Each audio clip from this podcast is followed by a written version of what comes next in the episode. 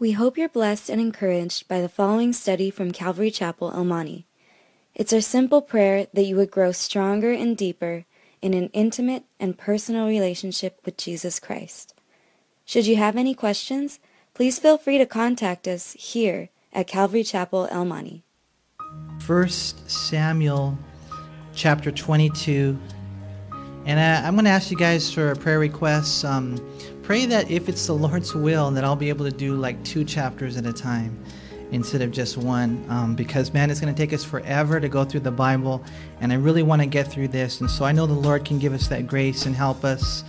But today we have a, a really awesome chapter, and it's hard to outline. You know, I like to put handles on things, I like to outline things, but uh, in today's chapter, we're going to see uh, uh, one thing for sure, and that is that there is going to be a contrast between David and Saul. David's leadership and Saul's leadership. And not only that, I think that we see it right off the bat, you guys, that David is a typology, he's a picture of Jesus, and Saul is a picture of the devil. And you know, there's a good dividing line I think that maybe we can start off with right there, you know, because there's only two you know, people you can serve, so to speak. Two ways you can go, either with the Lord or or with Lucifer, you know, either with the light or with the darkness. Either you're you're a saint or you're an ain't. And for us, I think it's important, man, to really just really just know that you know that's where we need to go. We need to follow Jesus Christ, the King of Kings, the Lord of Lords. And just, man, guard yourself against the ways of the enemy, the lies of the enemy, the mentality of the enemy. We know that he's crafty, he's cunning. Uh, we know that um, the Bible says he's come to steal, kill, and destroy. But Jesus said, I have come that they may have life and that more abundantly. And so, notice today as we go through our study just different nuances between these two types of leadership.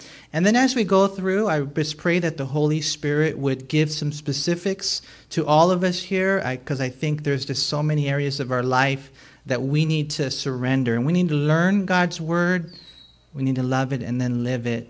Because look what we read here in 1 Samuel 22. It says in verse 1 And then David therefore departed from there and escaped to the cave of Adullam.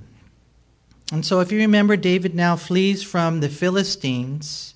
He goes from Gath to the cave of Adullam. He's actually fleeing Saul, but for whatever strange reason, he stopped there in the Philistines, and you know they knew who he was, and so he pretended to be mad. And then so now we find he goes to the cave of Adullam. Now Adullam literally means refuge. And as these caves here are consecrated by their Creator, David would find refuge. He would find sanctuary in this place.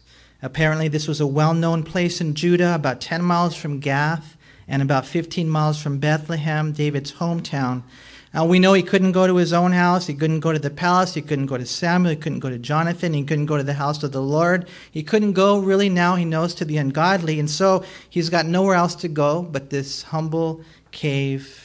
And here he finds a refuge. And so, you know, if you can visualize yourself just for a second there, you know, living, uh, running to, you know, a cave, that's where the king now is. You know, he's the anointed king. He hasn't been appointed yet, but you know, it's a crazy place. And you know, visualize yourself, you know, living there underneath the freeway there. You know, I know I've gone with uh, ride-alongs with the El Monte Police Department. A lot of times they have to go down there to the places where these homeless people live. You know, they're under the bridge. In one sense, that's kind of like what David's at now, where David is. You know, he he's homeless, and he's living in a cave.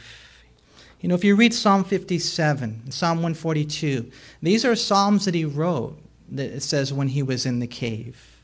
And I don't know how you're doing today. Maybe you're struggling. Maybe you find yourself going through difficulties in life, you know. And it's, it's just cool to be able to go through those Psalms and to find out that this man, that, you know, David, his name means beloved of the Lord, that even the beloved of the Lord can go through some very difficult times in life. But as we're going to see in David, you know, it's just a matter of time. You watch what God does, the way that He puts those pieces of the puzzle back together again, the way He puts your life back together again. It's just an amazing thing. But wait on the Lord.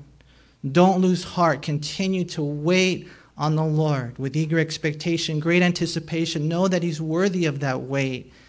And what you find is as you, you know, flee to the cave of Adullam, it is a, cl- a cave of refuge. And God will do a work there, even in the cave. Because look what happens. It says right there David therefore departed from there and escaped to the cave of Adullam.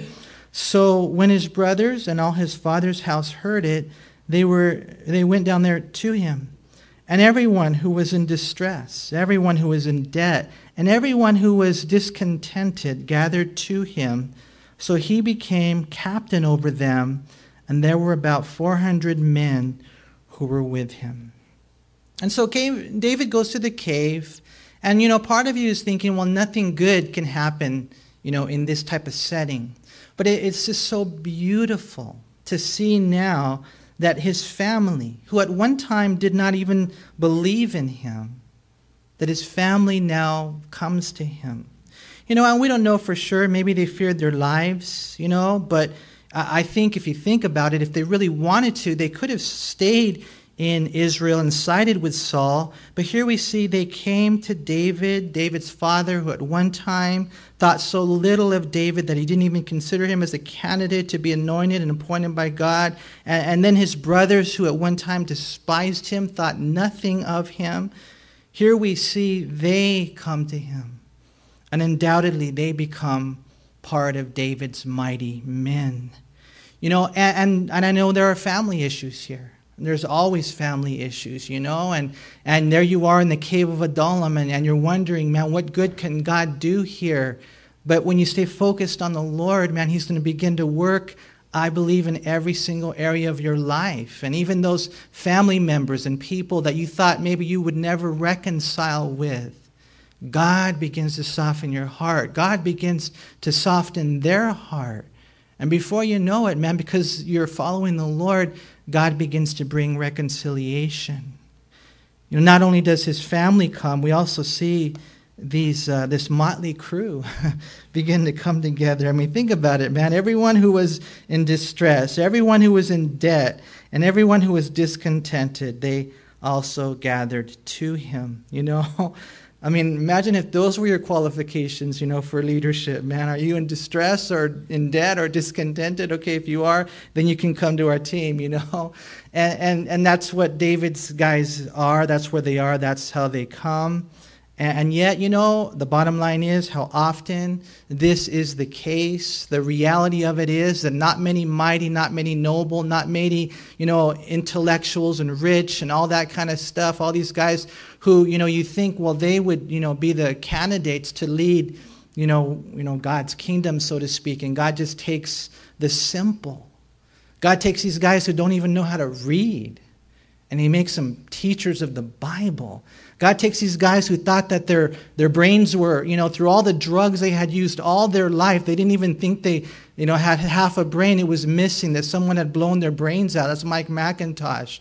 And you just go down the line, Raul Ries and Steve Mason, all these guys, you know, that, that God has used in such a tremendous way. And, and you realize that, you know, that's kind of the way the Lord works. So God takes these guys that are so simple and yet shows himself strong through their lives. And I don't know about you, but when I hear that, it brings me hope.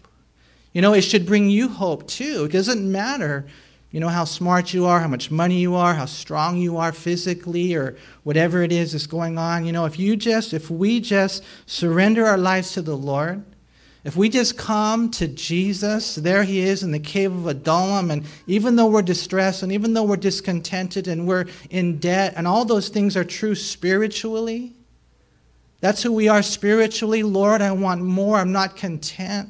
Lord, I know who I am in my own righteousness. The bottom line is, I'm a wicked man.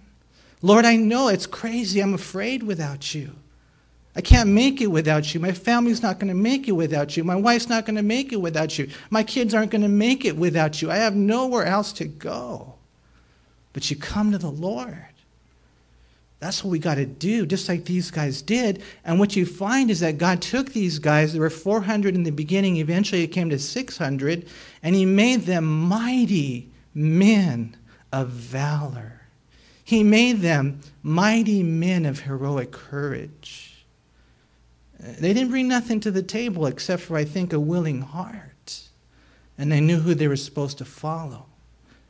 And that's where we gather hope. You see, these guys were there in Israel, and Saul had not led them to victory. You know, Jonathan's words rang true as he said in 1 Samuel 14 29, My father has troubled the land. And that's what the devil has done. That, my father, that Saul, he has troubled the land. And so these guys, they, they go to, to David. Saul wasn't a godly leader. The bottom line is if our leaders are not godly leaders, godly leaders, I don't care who it is, even if they're moral leaders, you know, they have to be godly leaders. If they're not godly leaders, then we won't be a godly nation. We will become what our leaders are. We will become them. That's what happens to churches, that's what happens to countries. Like, you know, priests, like people. And so, what we find right here is that David was not uh, there yet. Saul was a godly, ungodly leader. The land was in turmoil, conflict, and chaos, and people were worried. They were hurting financially, and they definitely were not content in life. And so, what ends up happening is they gathering around the anointed leader of the Lord, the one that the Lord had appointed. And David Guzik made a, another good point right here. He says, These all came to David when he was down and out, hunted and despised. Now that's interesting. You know, once David came to the throne, there were a lot of people who wanted to be around him. But the glory of these 400 is that they came to David while he was in the cave. And I thought that was interesting. You know, A.W. Tozer said, you don't, you don't, you know, you know, support, you don't follow any man until you see the oil on his forehead. And so they gathered around him, they supported him, they were drawn there, I believe, by the Spirit of God and what ends up happening, according to 1 Samuel 23 13, that these 400 men become 600. And this is a beautiful truth in history. And I think we see it and we're like, wow, that's cool. But I also think it's a beautiful truth in typology. You guys, we are called now on earth to Jesus. You know, he's not the king yet. He's kind of like in the cave of Adullam, so to speak, you know. He's been anointed already and he's already won the victory, but he hasn't yet ascended to the throne. And so we kind of have this, you know, heart, and I pray that you do, that we run to the Lord and we say, Here we are, Lord, you, we're your servants on earth to serve you. As George MacDonald said, David here is a type of Christ in his present rejection, calling the downhearted to himself for salvation. In the world, these men were misfits, but under David, they became mighty men of valor. And so we're called now on earth to serve him. But what's going to happen with these mighty men? As they're there with David on the run for 10 years, what's going to happen when David becomes king? Well, when David becomes king, they will rule with him, right? You see, because we're called now on earth to serve him, but we will be crowned there in the coming kingdom to reign with him. Just like these guys. It's an amazing thing. Alan Redpath said, just as in David's day there is a king in exile who is gathering around him a company of people who are in distress and debt and discontented, he is training, and I like that. He's training us. You know, and we do have to have that mentality. God's training us and preparing us for the day when he shall come to reign and we will reign with him. And I think a lot of times we lose sight of really what the Bible teaches because we think, well, once I become a, you know, uh, get my glorified body and I go there in the kingdom, everything's going to kind of like be figured out. They don't realize, we don't realize that a lot of what we're going to be doing in the kingdom is going to be based upon what we're doing now. That God is molding us now, that God is preparing us now, just like He did with these guys here. And that's why it's important for us to understand that. We read in verse 2 that all these guys came to him, and so notice what it says there in verse 2 he became captain over them. You know, and I like the way it's worded. I love the way the Lord just raised him up. You know, David didn't look for it, David didn't push for it. It just happened. How? By the hand of the Lord. It's also worthwhile to note that they didn't come and become some type of mob or, you know, rebellious guys. They were willing to be led by their captain.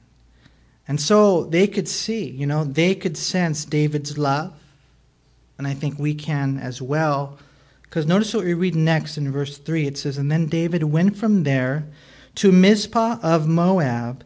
And he said to the king of Moab, Please let my father and mother come here with you till I know what God will do for me.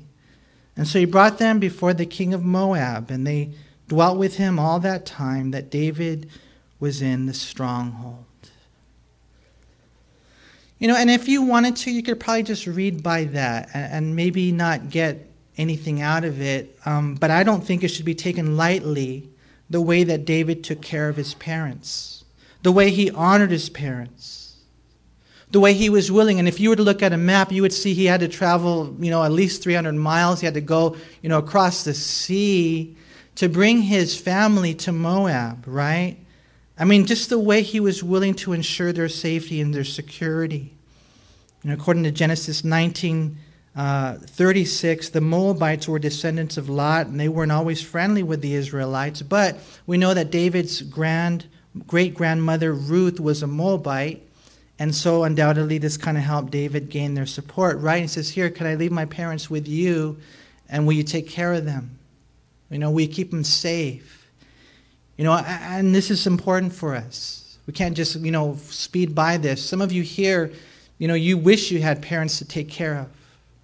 Some of us here, we have parents and we're not taking care of them the way that we should. I remember, you know, Miss Josie, Margie's mom, the way that her and Dick took care of her. That's the way we're, we're supposed to do that with our parents. Over the years, I've seen that this is an issue. And it's a tough issue, but it's one we have to face. Just as we take care of our children and we realize the importance of that, there comes a time when we have to rise up to the responsibility of taking care of our parents. That's what honoring our parents, the fifth commandment, really means. You know, if it's, it's a serious offense, because if we don't, 1 Timothy 5 8 says, If anyone does not provide for his own, speaking of his parents, and especially for those of his household, he has denied the faith and worth than an unbeliever. And so, you know, a lot of times this becomes a real challenging thing, and I'm just going to get just a little, little, little bit more practical. The reason why some, you know, sons don't take care of their parents is because of their wives. And the reason why some wives don't take care of their parents is because of their husbands. It's that in law, outlaw thing, right? And I, you know what, you guys? We have to be so careful. Yes, when we get married, we leave our father and mother and we're joined to our wife, and the two shall become one flesh. And yes, there needs to be those healthy boundaries. But whatever you do, don't be one of those daughters in laws or son in laws that forbid your husband or wife, whatever, to have a relationship with his parents or her parents. Because when the time comes, according to the scriptures, they are called to take care of them. And if they don't take care of them, 1 Timothy 5 8 says they've denied the faith and they're worse than an unbeliever. Don't do that to your spouse. God give us wisdom. And so we read here this whole thing with David. And notice what happens next in verse 5. It says, Now the prophet Gad said to David, do not stay in the stronghold. Depart and go to the land of Judah. And so David departed and went into the forest of Hereth. And so after David had secured the safety of his parents, he returned to Adullam.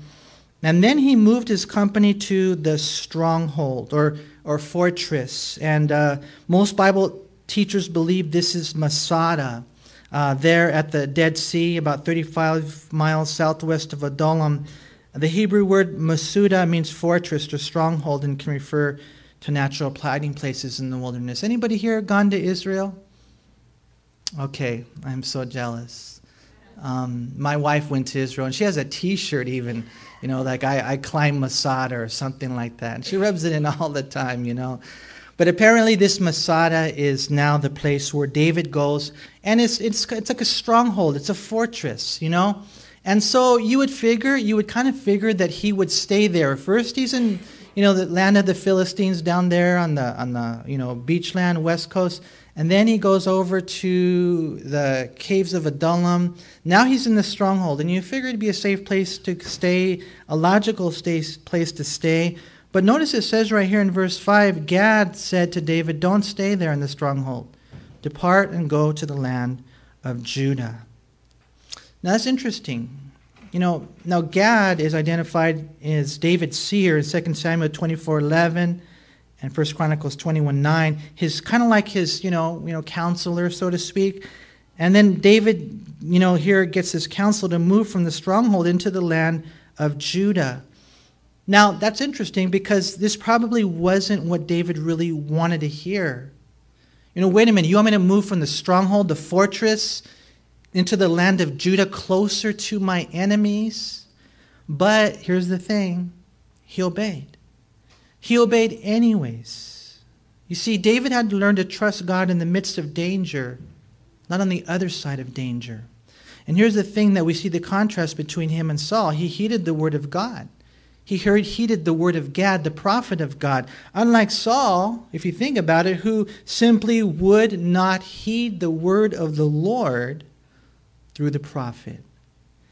Saul resisted the word, David received the word, and David lived by faith. He said, Okay, if that's what you say, Lord God, I know you're speaking through this prophet. He's a prophet ordained by you, and you're telling me now to leave the stronghold, the fortress, Masada, and go now here to this wilderness. Okay, Lord.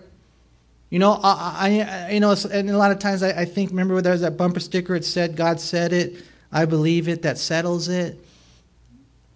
It should be kind of like that, but even stronger. God said it, that settles it. Whatever God says for us to do, and I know sometimes, you know, it's different, you know, like hearing it through someone else, but when you know it's the Lord, and when you have it in the scriptures, I pray there would never be a hesitancy. You see, we have the first leader, David, verses 1 through 5, and then we have the second so called leader, Saul, in verses 6 through 19. Because look what happens in verse 6. It says, When Saul heard that David and the men who were with him had been discovered, now Saul was staying in Gibeah under a tamarisk tree in Ramah, with his spear in his hand and all his servants standing about him. Then Saul said to his servants who stood about him, Hear now, you Benjamites. Will the son of Jesse give every one of you fields and vineyards and make you all captains of thousands and captains of hundreds? All of you have conspired against me, and there is no one who reveals to me that my son, who has made a covenant with the son of Jesse, and there is not one of you who is sorry for me. That's sad, huh? Or reveals to me that my son has stirred up my servant against me to lie in wait, as it is this day. Now we're going to see here the polar opposite aspects of leadership between Saul and David. We're going to see. And, and, it's something for us to really, you know, search our hearts for as, uh, you know, ministers of the gospel, as overseers of various ministries, as parents, as people who are trying to lead anybody. Right here, we see the style of leadership with Saul is intimidation and manipulation, fear and feelings. There he is kicking it under a, you know, a tamarisk tree, and he's always like that, right, under a tree, with a spear in his hand. Why does he have a spear in his hand? He's always throwing spears, right? There he is, paranoid of conspiracy and asking for sympathy. David, on the other hand, led not by intimidation, not by manipulation. David really led by illustration. He was a great example of a godly man. That even though he was accused by the king, men were still drawn to him because they knew better than the lies that were being thrown from the throne, right? And that's the thing, and now the Lord has really been speaking to me. You know, be careful that you don't try to lead by intimidation or manipulation. You know, I mean, that has a certain aspect of it, a surface level of leading. But man, you have to make sure ultimately that you're leading by illustration and really being what you want you know the, your so-called you know people to be. I mean what if all of the congregation gave the tithes the way that i do or you treated your wife the way that i do or you read your bible the way that i do or you prayed the way that i do or or whatever it is whatever it is you know as a leader we got to know that that's just the way it works. It doesn't matter what you say it's, it's what you do, it's, it's how you live. And so when you're, when you're thinking of that, what would I want my children to do? What would I, would I desire? What's honoring, Lord, for you? It changes everything. And I, and I guess in one sense, I don't think David was kind of thinking that while he's doing it. But I think in the end, he was just, he just loved the Lord. He just loved the Lord. And I think that's what God's calling us to love the Lord. It's not about position. It's not about being the king. It really isn't. It's all that's for him. It was all about that position, and that's why when that position was threatened, he was just he was he just lost it because his life was wrapped in that position and not in a relationship with God. And so what ends up happening, man, here we see Saul had a group of 3,000 elite men, primarily from his tribe of Benjamin. And so he brings up riches and he brings up ranks. And I don't know for sure there. Look again in verse 6. Um, when Saul heard that David and the men who were with him had been discovered, Saul was staying in Gibeah under a tamarisk tree in Ramah with his spear in his hand and all his servants standing about him. And then Saul said to his servants who stood about him, Hear now, you Benjamites, will the son of Jesse give every one of you fields and vineyards, and make you all captains of thousands and captains of hundreds?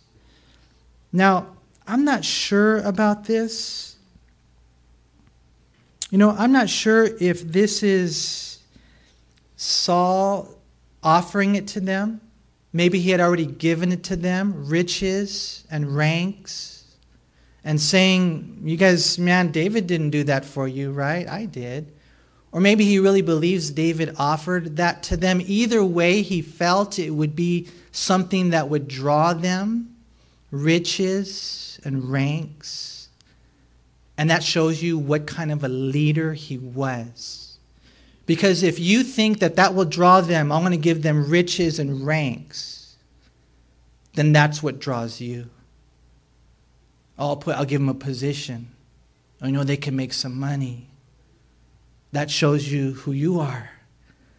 You know, here we see Saul is just crazy, man. He wonders why they didn't tell him where David was or why they didn't inform him about the fact that Jonathan had made a covenant with David. You know, here we see the king, he's like a crybaby. You know, huh? Wanting sympathy, living in the conspiracy theory. Conspiracy theory. The NLT says, You're not even sorry for me. Think of it. My own son encouraging him to kill me as he is trying to do this very day. Wait a minute, time out. Who's trying to kill who? Man, it's crazy how you can begin to believe your own lies. What a contrast. David simply did what? He just attracted men who came to him, and they came to him to the point of their willingness to risk their life, to lay down their life. What a contrast. For free. You know, while Saul there appealed to the worst in men, he used bribes and loyalty to him as a bond. But such bonds will not last, and they will not produce anything good. David Guzik said this He said, In his fleshly, self focused world, everything revolved around Saul. He becomes paranoid and whines, and he leads through guilt and accusation. Tragically, you know, the, the sad thing is, is that even though we look at this and we see, man, how crazy this is, too many times you'll find sketchy men looking just for this type of opportunity, looking for riches, looking for rank, men with no conviction, willing to do the dirty work for the demented, because that's what we see next.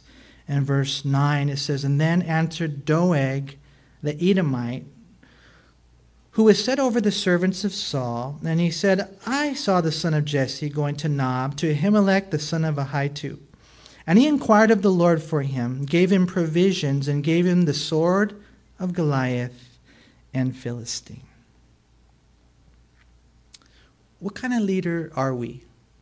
If you're a scheming leader, then you will produce scheming followers. It's been said, wherever there is a scheming leader, he will have scheming followers, for we reproduce after our own kind. These are people who will do anything to gain the leader's approval and receive his rewards. Doeg was such a man. Doeg was there, remember, we saw last week when David came to Ahimelech, and David did give him the bread and the sword, but there's no evidence that he inquired of the Lord for him, which changes the whole story. Because this right here is a heavy, heavy accusation on the part of Doeg. And so we read in verse 11 So the king sent to call Ahimelech the priest, the son of Ahitub, and all his father's house. The priests who were in Nob, they all came to the king. And Saul said, Hear now, son of Ahitub. He answered, Here I am, my lord. Then Saul said to him, Why have you conspired against me, you and the son of Jesse, in that you had given him bread and a sword and inquired of God for him, that he should rise against me to lie in wait, as it is this day? And so Ahimelech answered the king and said, And who among all your servants is as faithful as David? Who is the king's son in law who goes at your bidding and is honorable in your house? Did I then begin to inquire of God for him? Far be it from me. Let not the king impute anything to his servant or to any in the house of my father, for your servant knew nothing of all this, little or much.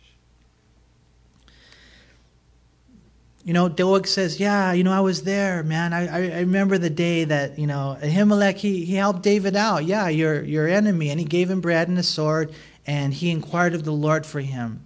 Um, and so Saul says, "Okay, get him over here. Get him and his whole house over here. We're gonna, you know, square this away, right?"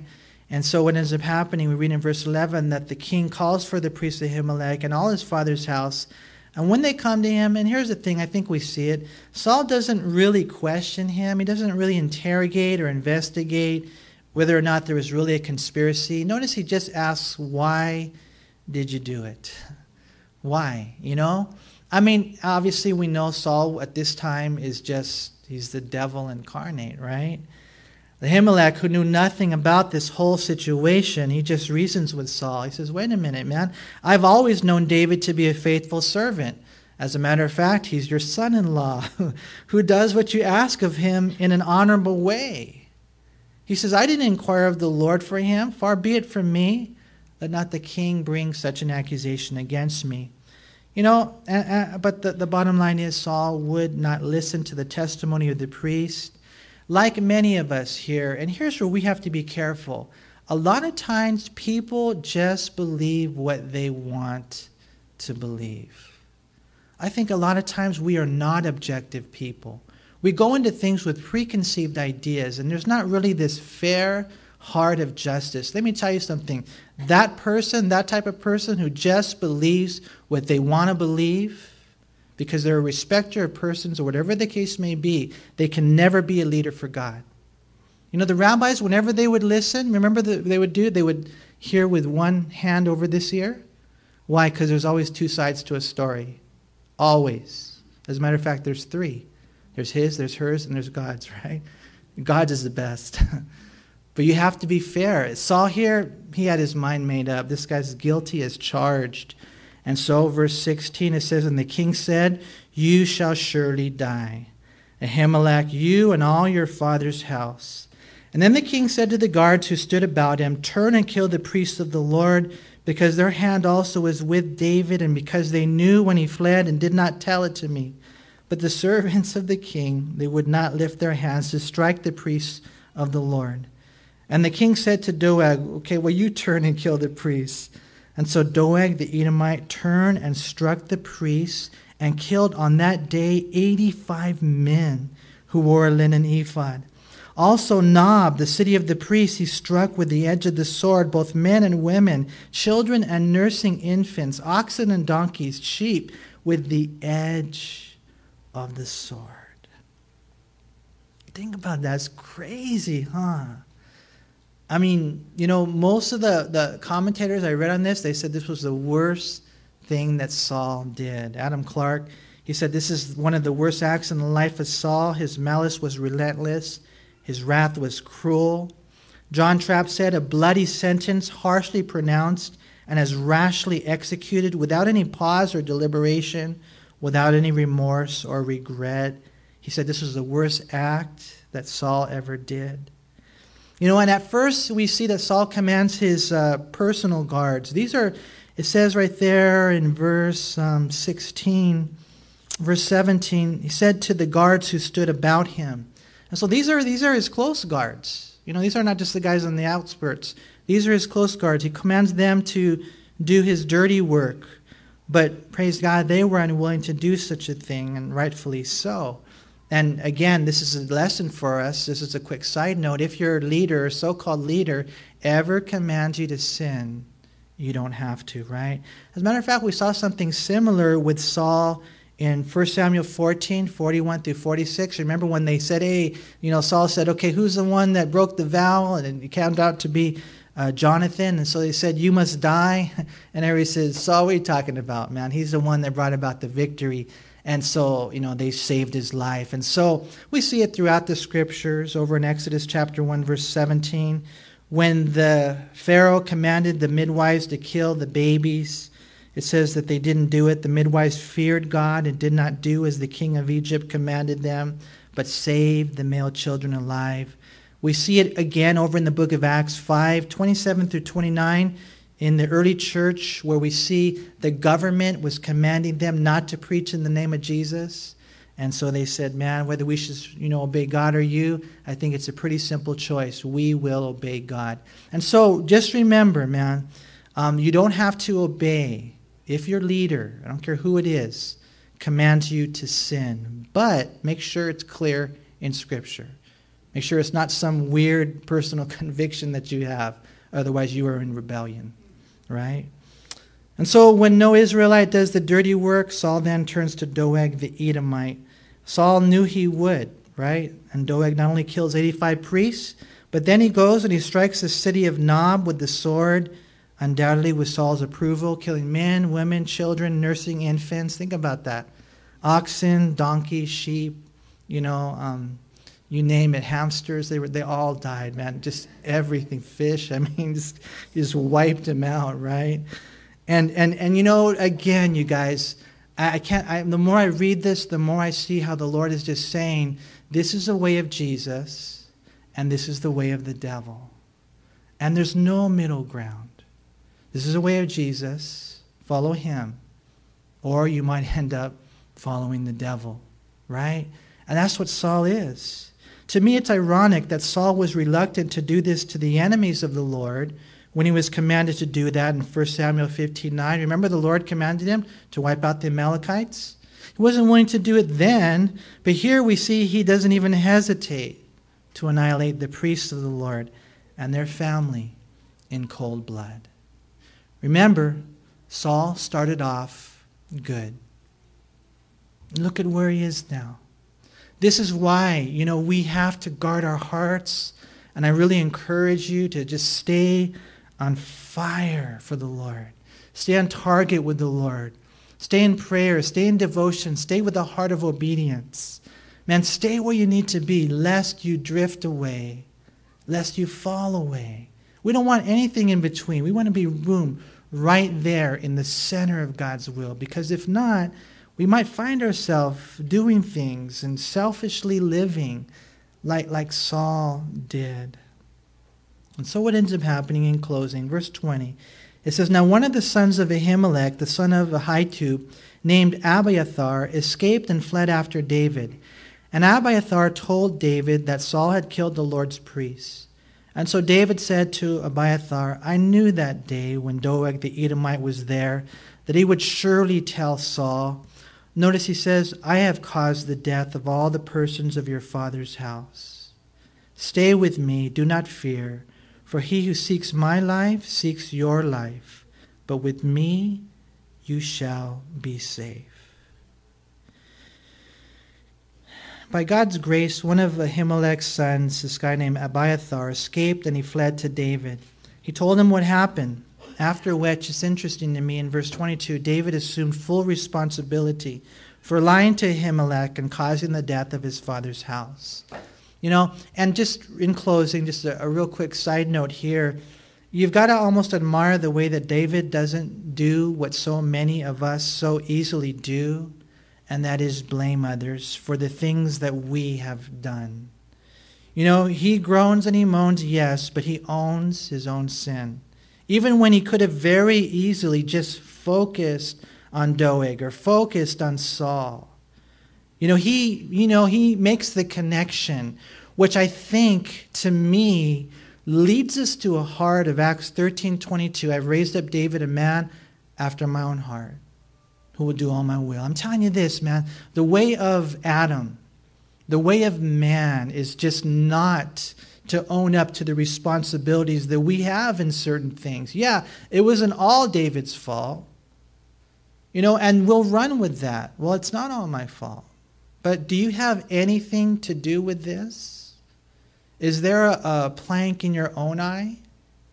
David here assumes responsibility, and I think that that's where we need to be, you guys. Lord, you know, search my heart and show me, God, because I can't see. And then when you do, you know, just own up to it. When you read the Bible, you actually find that it took many different men and many years of disobedience for such a tragedy as this. It wasn't just David's fault, but he owned up to his part of it. But here's this, this whole thing, because think about this for a second 85 priests slaughtered. And then, you know, they go to the city of Nob and all these innocent people, men and women and children and nursing infants, all the animals.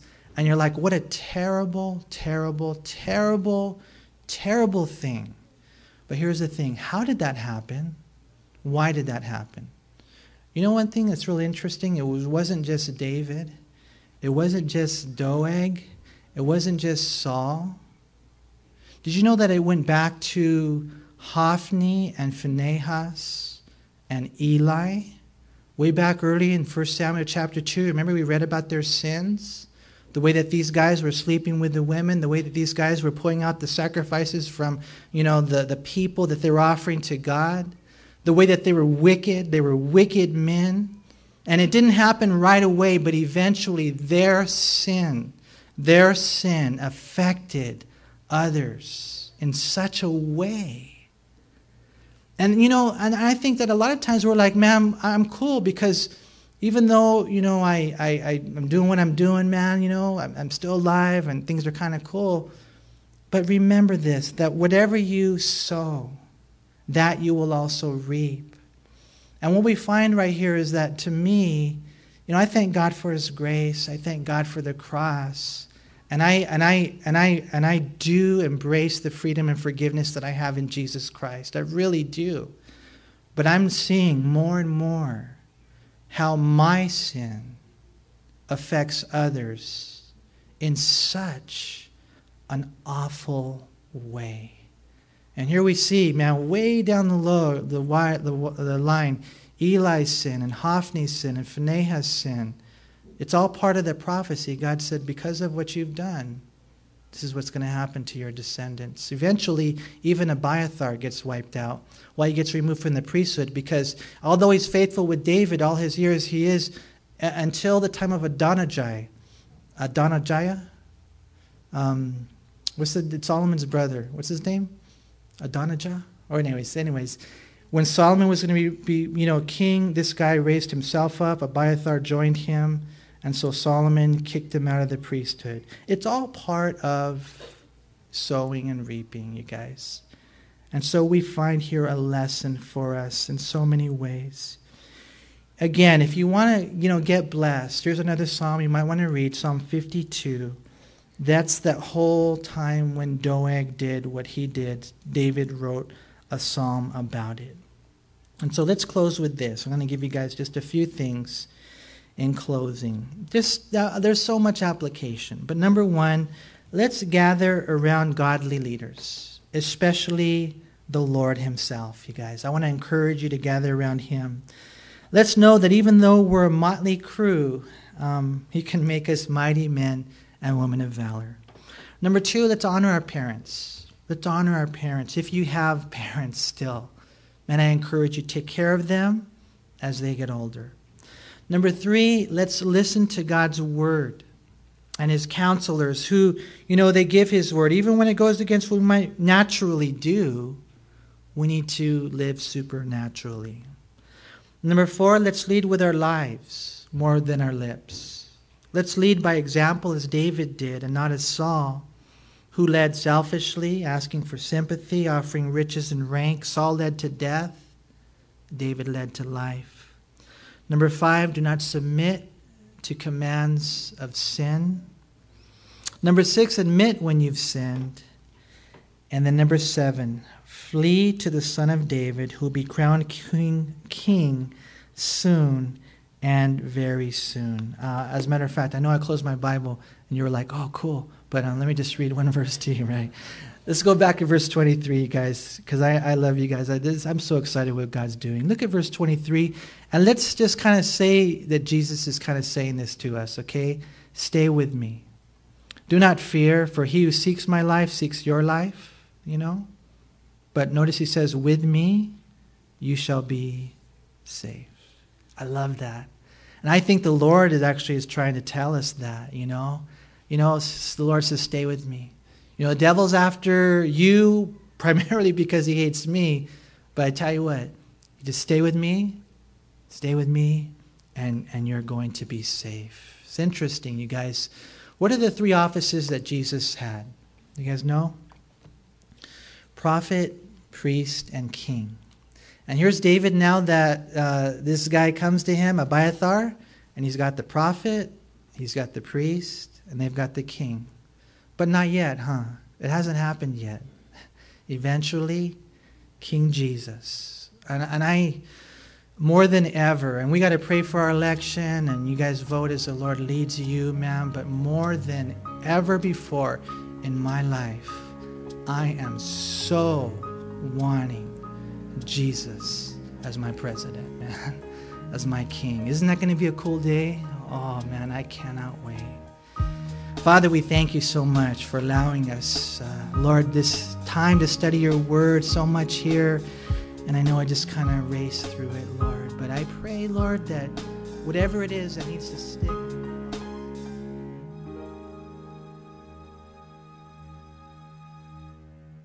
We hope you were encouraged by this study. If you have any questions, please call us at Calvary Chapel El Monte at air code 626 454 3414. Remember that Jesus loves you.